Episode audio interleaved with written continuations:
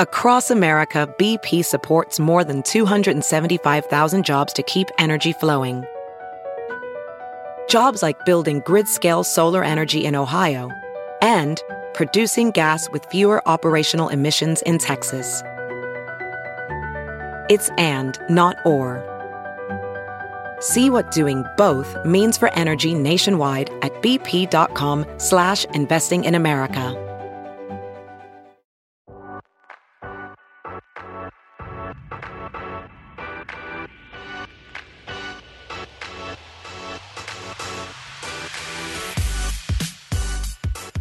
You hear the music, that means it's another week. And a lot of times you'll hear me say, uh, you know, such and such, my favorite, or my guy, or whatever. But uh, this week, man, it, it is it is so true when I talk about our next guest. I'm playing it forward. We appreciate the listen. Make sure you subscribe. I finally got my guy. I talk to him almost every day in some capacity, but I don't know for whatever the reason, man. He may be mad at me later. He has agreed to do the podcast with me. Uh, former teammate, lifelong friend. Uh, he's got he's doing a heck of a job at the University of Nebraska. I get my man Kenny Wilhite in to join us. Coach, what's up, buddy? How are you? What's up, DB? How are you, man? I'm good, man. I'm just trying to make it. I, I feel like it's interesting because I, I I talk to you a lot about a lot, right? And now I actually get you on a formal platform, I'm not sure anything's going to change. I mean, no. we, we get along no. and we talk no. life a ton, man. But how how you been, man? Are you doing all right? I've, I've been good. I've been good. Been been dealing with a lot, but uh, as you know, adversity uh, it makes you stronger. Yeah. We'll, we'll, when we'll get to that, let, let's let's talk like the originals. You were with me, uh, kind of took me under your wing early. Um, I met you down at the University of Nebraska. We got off to a little bit of a slow start. Um, probably, probably more me than you. But let's talk. Let's talk East St. Louis, man. Let's talk how you got to Nebraska because you had a little bit of an unconventional route. Yeah, yeah, I did. Um, when, when you say East St. Louis, it's actually North St. Louis. Uh, East St. Louis is across the river. Here we go. On the St. Louis side. Here we go. But no, no. Oh, was, I know you're not a Bellevue was, guy. It's okay. No, no, no, no, no, no, no. no but uh, now again, I appreciate you having me on. Uh, it's a pleasure being on your show, man. I I followed you since I came back to University of Nebraska. But uh, going back to what you asked, yeah, it was it was a rough rough upbringing for me. Uh, north side of St. Louis grew up in a house. There was 26 of us in one house. Oldest of four boys. I slept in a twin bed till I was 13. Then I was like, yo, I'm done with that. So I slept on the hardwood floor with the mice, the roaches. Uh, yeah, it was it, it, was crazy. We lived with my grandparents, my grand, my mom's mom and dad, and uh, you know, it was fights every day. Uh, you had to fight for food. You had to fight the neighbors down the street. I mean, you know, you had a family down the street. We fought every day, but then the next day we shake your hands and, and we hanging out. So uh, but then I went to a all-white high school uh, out in Oakville in South County. Mm. One of the first desegregation students at that school, uh, first African American quarterback at that school. So, you know, that that was a good experience for me uh, because I think if I would have stayed in the city, went to one of the public schools in the city, uh, I probably wouldn't be speaking to you today. Uh, I was a guy that had my own mind. I wasn't a follower, so but I think just when the gangs and the drugs all started in my neighborhood and in the city itself, it, it was tough. So for, for, my mom to say, "You're going here," uh, that was a blessing.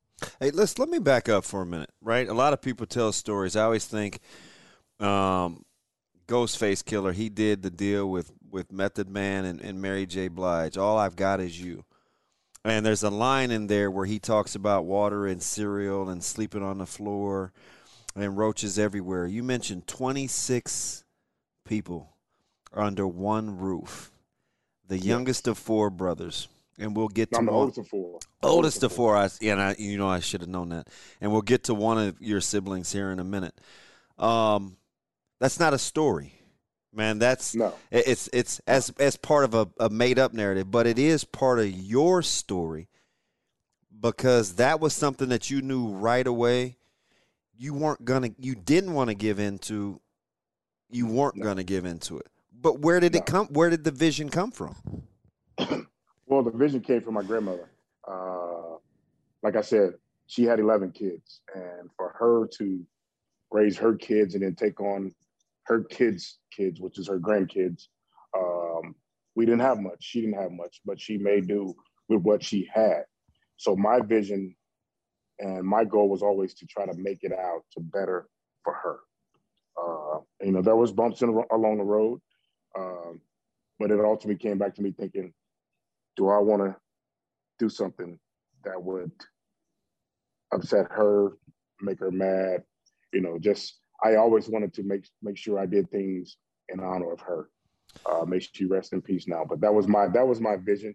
I mean, I did things. I mean, I never stole anything. I stole a gallon of milk because mm. I got tired of eat, drinking powdered milk. I mean, mm. we had we, we, didn't have you know there was no milk in the house, so I got tired of drinking powdered milk. I went and stole a gallon of milk. I was 13 years old.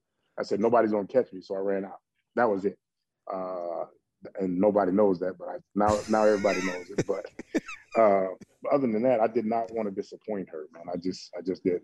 So there's always this age old adage, especially with African Americans in, in our community and, and kind of how we grew up, where we always talk father figures and male figures and not wanting to be a mama's boy versus, hey, a, a strong black woman in the household. And what did your peer group like? What was that like? Because you didn't want to be part of the, the norm. You got a good, strong matriarch going like that couldn't have been easy to navigate either, man, because you were gonna be a good athlete. You were a good athlete. A lot of people want to get into you.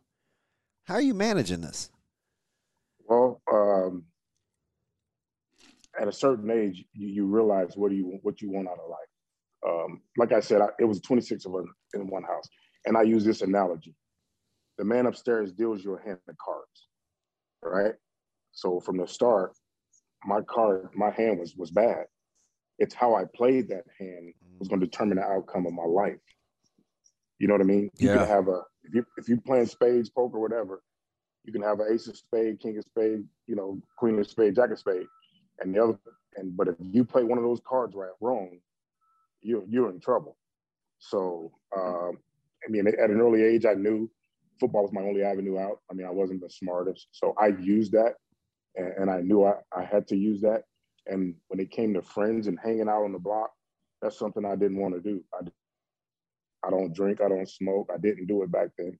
So I didn't want to do that. My friends respected me for that. So now, right now today, I can back hang on the block and they're like, man, you never gave in to the temptation of what we did, you know, you know, and, and we're proud of you for that. And so, I mean, just that alone, uh, it, it hits home. So let, let me walk us through what it looked like from going from North St. Louis across town to the, a predominantly white school, opening up a whole new world to you in a very critical stage in your development.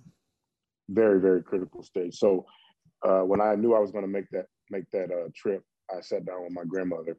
She's from Yazoo, Mississippi, and as you know, mm. at that time, in Mississippi, it was really, really hard for African Americans. So I always try to educate myself and say, Grandma, how'd you guys make it out? She said, Well, we stayed on our side of town, they stayed on their side of town. And if we did anything from their side of town, we got it and we got out. She said, People are people. Uh, you have bad people on both sides. Uh, you know, she always said, uh, treat, uh, kill them with kindness. Um, you know, so she she prepared me for that.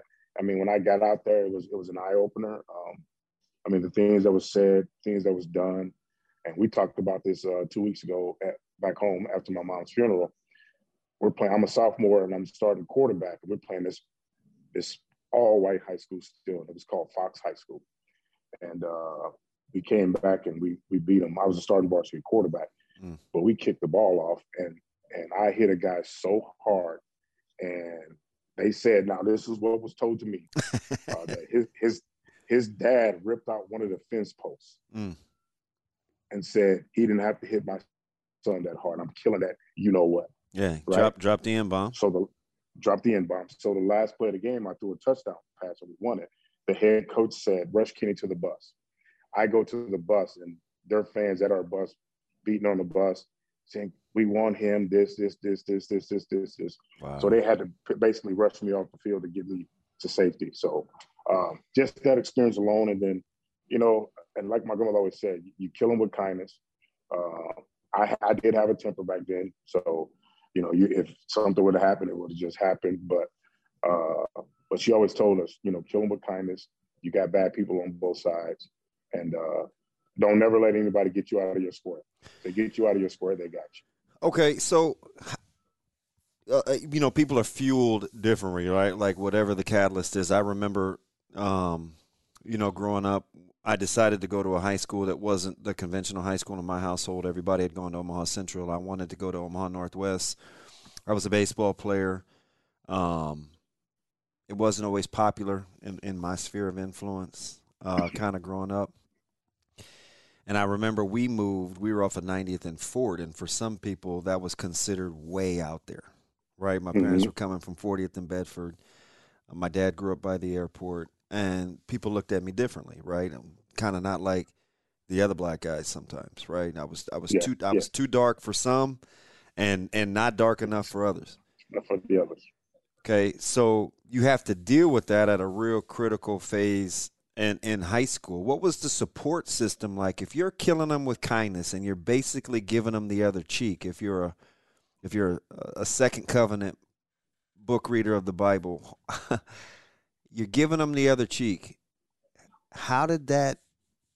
Who, who helped? Who guided? Who, who who talked you off of those emotional moments to keep you to keep you focused? Who came alongside? Again, my again, my grandmother and my granddad. That's they, amazing. They, they, were always there. They were always there. They were always that ear you needed to uh, to listen, to uh, to guide you the right direction. Um, again, there was that was some, some trying times. There was some times where I really had to bite my tongue. I really had to uh, turn the other cheek, uh, so to speak. Uh, but I knew in order to get where I needed to go, you know, I'm going to have to take some of those lumps. I'm going to have to take some of those words being said at me. Um, I didn't want to, but I, I, knew in order to get where I needed to go, that was that was going to be the case. And then when I got home, I talked to them. I leaned on them, and and they, they you know they gave me a shoulder to, to cry on. And you know my granddad was was an ex-military guy, so he was kind of rough around the edges with it. I mean, he would he would say do this, he would say do that, but my grandma like, no, no, no, that's not how we're going to do it this is the way we're going to do it, and, and that's that's that's the side I chose. How did where where did the whole because you're still like this today? I think sometimes people will think you either grew into it. Most people grow out of it. Some people think you grew into it. They'll say, "Hey, you know, you're pretty popular. Your your your ex teammates like you, or your former teammates like you. New new people like you. Hey, let's go hang out, Kenny." you know, we just watched a fight together not too long ago. We're at a sports bar, and hey, man, let's go have a Nah, I don't. I don't. I don't drink. I don't drink. Where'd that come from? Because that's something that you, at least as far as I know, you've never wavered on since I've known you. What sometimes isn't always popular when you're out and about as popular as you are. Yeah, I've, I've had people say uh, you can't trust guys that say they don't drink. Uh, I mean, hey, to each his own. But I know growing up, there was five boys. My grandmother had five boys. Uh-huh. They drank sun up to sundown. They smoked weed sun up to sundown. They used drugs sun up to sundown. That's not what I wanted. From that, from an early age, I knew that that's not what I wanted. Mm. Uh, have I ever drank? Yes. Uh, when I tore my knee my junior year here in Nebraska, uh, I fell into a depression because I thought my career was over. Um, and I turned it to alcohol. I drank for a month straight. Mm. And I went, and I'm not talking about beer. I'm talking about, yeah, I tried I tried it all. Uh, but at one point when uh, I snapped on who was our trainer, mm-hmm. on the rehab of my knee, and lo and behold, I get home. My grandmother called. And she said, "Hey, I don't know who you just talked to, the way you just talked to him, but you better get your you know what back up there and apologize. wait. Bad bad news beat you home. Yes. Yes. Not surprised. Yes. So she said, you better get your you know what back up there and apologize to him. She said, because one thing you're not doing, you're not coming back to here without a college degree. Mm. They can take football away from you, but they cannot take that piece of paper away from you. So from that point on, I knew I needed uh, to to do it a different way, go in a different direction, and uh, so that again, I went back to my to my roots, which was my grandmother, and she was that voice and that reasoning to get me back on track. Okay, so let me back up a little bit. You talked about you said football was your ticket out, but you're a really good basketball player too, and I'm sure if I'm seeing that in college when I first get there, high school had to be really good too. So you're balancing multiple sports. Uh, you, are trying to go to school. You said you were you weren't a great student. Well, no. help me out with uh, the evolution of going from sports to academics to having to make a decision about how to best get to where you needed to be once you left high school? Because that has to be an interesting so, story. Yes. So we're going to back up. We're going to back up. Sophomore year, starting varsity quarterback. Uh, I kind of let all that, all those accolades go to my head. I didn't take school serious. So I was deemed ineligible for my junior year. If you fast forward really quick, 20 years after high school, the reason why I was deemed eligible was because one of the teachers failed me because of color of my skin. Mm. So I did not play my junior year of football. I did play basketball mid mid year. Uh, so again, I, I wasn't I wouldn't say I wasn't the smartest, but it took me. I was a as a football term a rep guy. Okay, you needed reps. Took, I needed reps in the in the books. Yeah. so, um, but I realized that, and then so my junior year I was able to play basketball I played baseball. Uh, then my senior year, I just focused pretty much on trying to get my GPA up so I could possibly go Division One. You know what I mean? And play football. So junior, senior year, played football, basketball, and I quit baseball because if I had to get up at 5:30 every morning, catch a bus for an hour to South South County, St. Louis. So 5:30 every morning. So you're taking you're taking the city bus to school. No, it was a school bus. It was they had big yellow buses that would come get us. An hour? It took an hour. Wow. Okay. Okay. So, we think we think we got it bad in Omaha Public Schools. So an hour from the city of St. Louis to South County.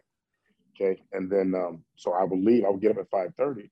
I wouldn't get home until seven thirty at night mm. if I had practice, football or basketball practice. So I stopped playing baseball for that reason. I wanted to get home at a decent time. So fast forward my junior, my senior year, uh, with that grade, those grades my sophomore year, I had to go junior college route. So I wasn't able to get my GPA up.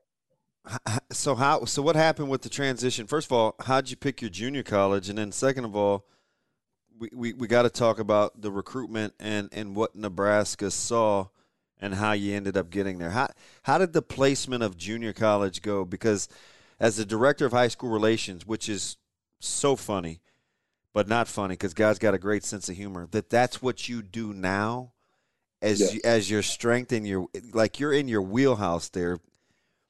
How what happened with the whole junior college selection, based on where you had been and how discouraged were you or weren't you?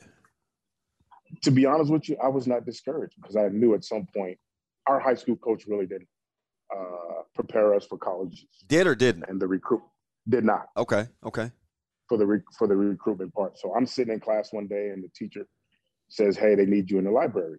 So I go to the library, and I walk in, and it's this guy sitting there with a brown suede jacket on with tassels hanging off of it.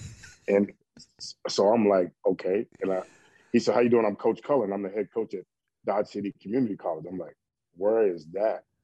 So we grabbed a map, we pulled it up on the map, and I looked. I'm like, oh shoot that's a long way from St. Louis, right?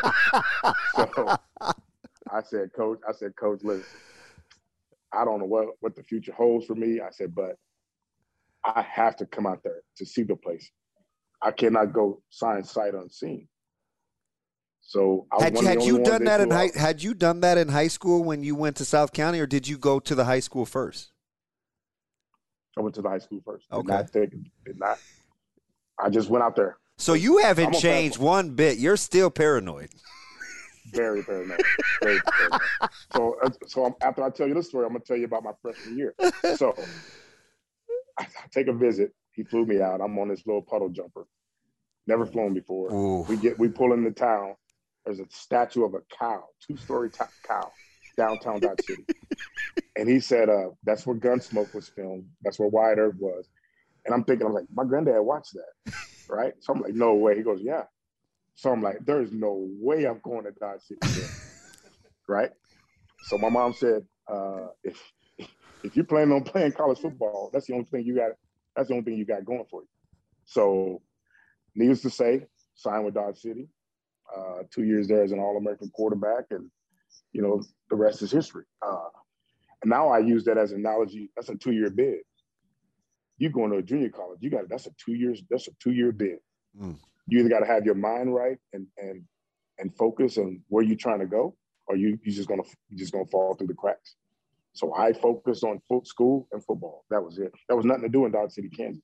So it was school and football, school, football. So in order to get to now, let me let me let me rewind it. So my freshman year, I re, I go to high school freshman year. This whole I was very shy. My mom thought I was playing football. I was not playing football. That's how shy I was. So we're in gym class and I'm running all over the place. And the gym teacher goes, Hey, come here, son. He goes, Why aren't you out for football?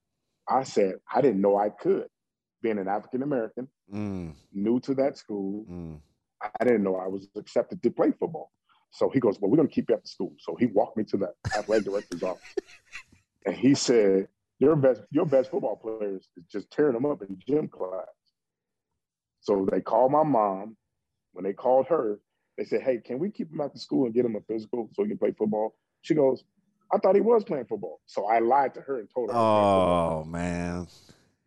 She didn't know. She didn't know that. So I stayed after, got a physical, went out to freshman practice, got the starting job the first week as a freshman quarterback, and we had the best freshman record at that school. So here's ever. so here's the crazy thing. Did you grow up wanting to be a quarterback? Because you couldn't have been, but I'm messing with you. Five one. I mean, you're five five now. okay, five, five. No, from from the age of five years old. Bro. That's what you see. I'm the same.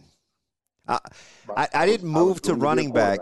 I was I didn't move to running back until I was after my junior year. I only played running back one year in high school, and I've I'm, I've told this story, Kenny. I felt offended. Right, I didn't feel wow. like I wanted to be Jamelle Holieway. I wanted to be Turner Gill. I wanted to. My guy was Darian Hagan, right? Like, yeah. I wore three in high school. Um,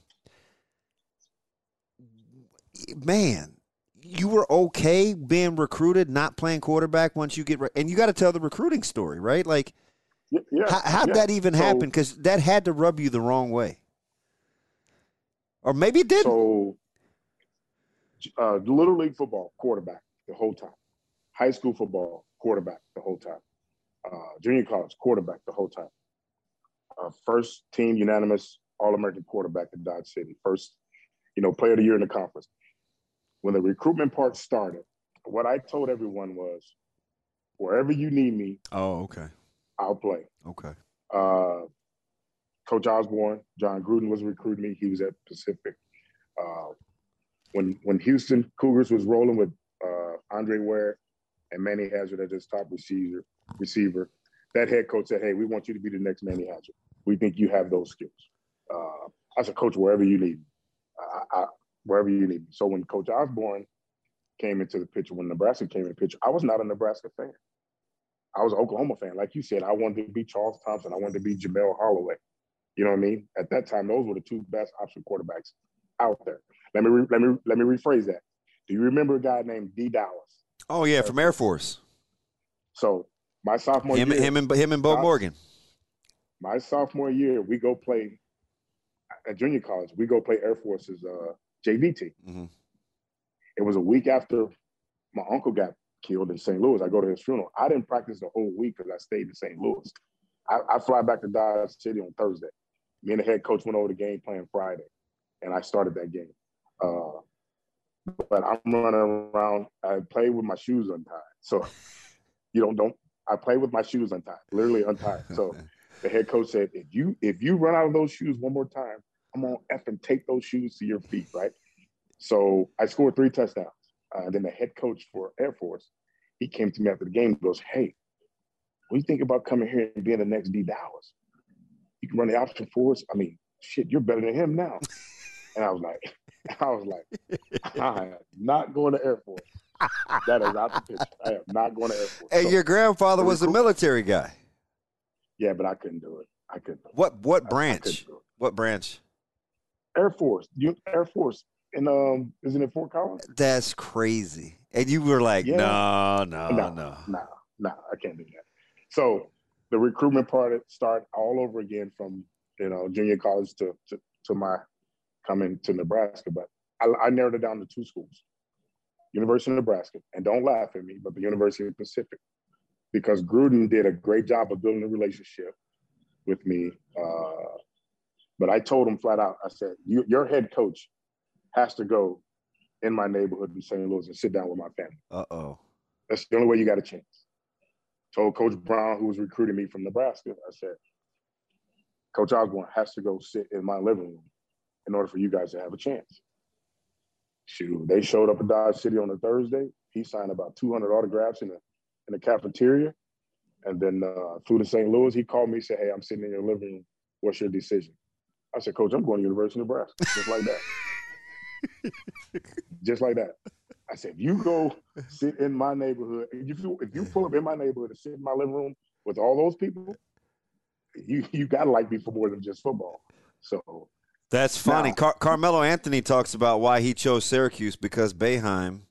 Isiah Thomas says the same thing about Bobby Knight in, at Indiana. They they both made themselves comfortable in their neighborhoods, which wasn't an easy thing to do. no. So a week later after committing, UNLV comes calling and they offer me a scholarship. And an inner city kid from St. Louis, never think I'll get to Las Vegas. You know, that's Las Vegas. I called Coach Osborne. I said, Coach, uh, UNLV called. They want to bring me out on an official visit. He said, What are you going to do? I said, Coach, I'm going. I'm going to take it. I said, I'm from St. Louis. You've seen my neighborhood. You've seen my house. I'll probably never get to Vegas a day in my life. He goes, Well, what about the lights? I said, Coach, I ain't worried about no lights. I'm just going to check out Vegas. Now, I go, I fly out to Vegas and I mean, there was some, some things that happened. I'm like, it was eye opening to me. I mean, I only seen it one time, but there was a lot of money being thrown around. And I, just flat told him, I said, I can't, I can't take that money. I went downstairs, called my mom. I said, Hey, this man just put this amount of money on the table, said it's mine. If I come here, she goes, What'd you do? I said, I came down to call you. She said, What you gonna do? I said, I can't take it. It's illegal. She goes, Well, bring it home to me. I said, You can't take it. It's illegal for you too, because you're my mom. She goes, Why they do it then? I said, This is how naive Yeah, because we don't really are- know anything about this. we don't know. We don't know. Yeah. So I said, it's NCAA rule. It's an NCAA violation. She said, well, why do people do it? I said, if they want you that bad, some people are willing to to to to, to offer you money. So needless to say, I did not take it. I was not. I, I wasn't even tempted to take it because I knew right from wrong. I said, if I'm going to make it, I'm going to make it the hard way. So chose University of Nebraska. I signed. Summer between Nebraska and Dodge City, I get shot back home in St. Louis, and uh, my mom said, "We're getting your you know what out of St. Louis. Your brother's gonna get you in trouble." Pull up to Lincoln, Nebraska. Tell Coach Osborne. They said, "Coach, I got shot yesterday." This man looked at me dead in my eyes. Said, "With the needle?" I said, "Nah, Coach, nah." So I raised up my sleeve. The bullet was still in my arm. I said, "Right here." He looked at my mom. He said, "Hey, we're gonna keep him here and get him graduated, get you guys out of that that neighborhood." That's when I really knew I made the right decision. Mm. So I you know he really cared about me as a person. That's part one with Coach Wilhite, kind of telling you the story, how we got to where we are, and coming up, what's next? What are the evolution and the takeaways of, of, of being a pup in North St. Louis? I want to get that right. North St. Louis, not East St. Louis, like we just like to throw out there. North St. Louis. How did it lead to the Coach Wilhite that we see today? Coming up, part two.